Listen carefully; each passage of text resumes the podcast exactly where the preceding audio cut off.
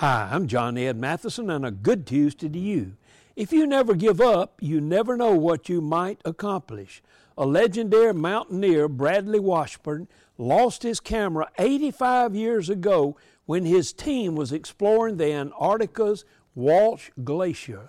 Griffin Post carried a team up to try to find the camera, and he searched for a week. Several team members were ready to leave and give up, but they decided to try one more location.